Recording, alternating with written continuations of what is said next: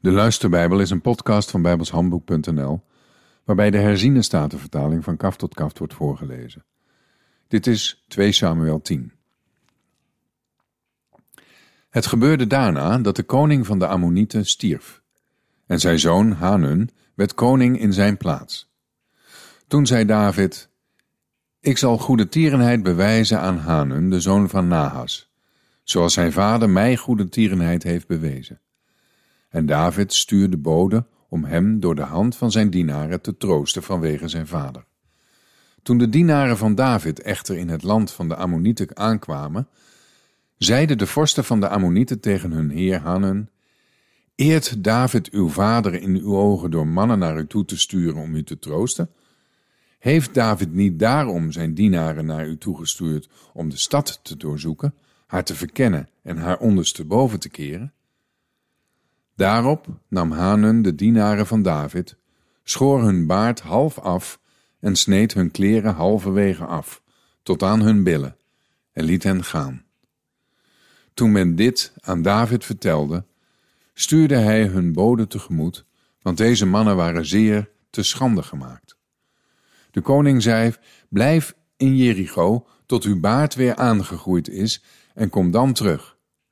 Toen de Ammonieten zagen dat zij bij David in een kwade reuk gekomen waren, stuurden de Ammonieten boden en huurden van de Syriërs van Beth Regob en van de Syriërs van Zoba twintigduizend man voetvolk. En van de koning van Maaga duizend man. En van de mannen van Top twaalfduizend man. Toen David dit hoorde, stuurde hij Joab er naartoe en heel het leger met de helden. De Ammonieten trokken uit en stelden zich op voor de strijd, bij de ingang van de poort.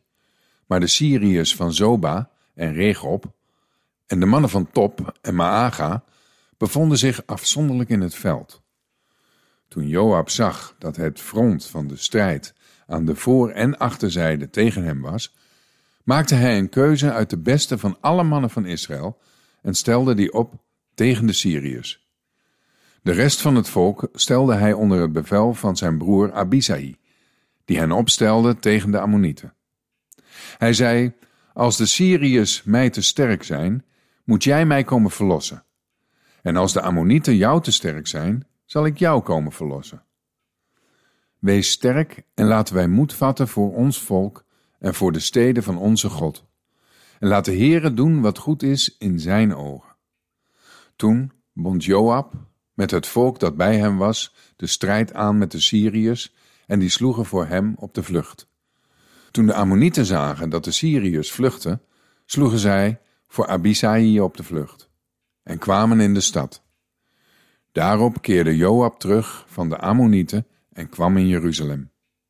Toen de Syriërs zagen dat zij door Israël verslagen waren, verzamelden zij zich opnieuw. Hadadezer stuurde bode en liet de Syriërs komen die aan de overzijde van de rivier de Eufraat woonden, en zij kwamen in Helam. En Zobach, de bevelhebber van Hadadezer, trok voor hen uit.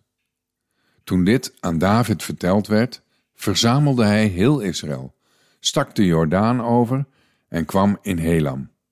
De Syriërs stelden zich op tegen David en streden tegen hem. Maar de Syriërs sloegen voor Israël op de vlucht. En David doodde van de Syriërs zevenhonderd wagenpaarden en veertigduizend ruiters. Ook versloeg hij Zobach, hun legerbevelhebber, zodat die daar stierf. Toen nu al de koningen die vazallen van Hadadezer waren inzagen dat zij door Israël verslagen waren, sloten zij vrede met Israël en dienden zij hen. En de Syriërs waren bevreesd de Ammonieten nog eens te verlossen. Tot zover.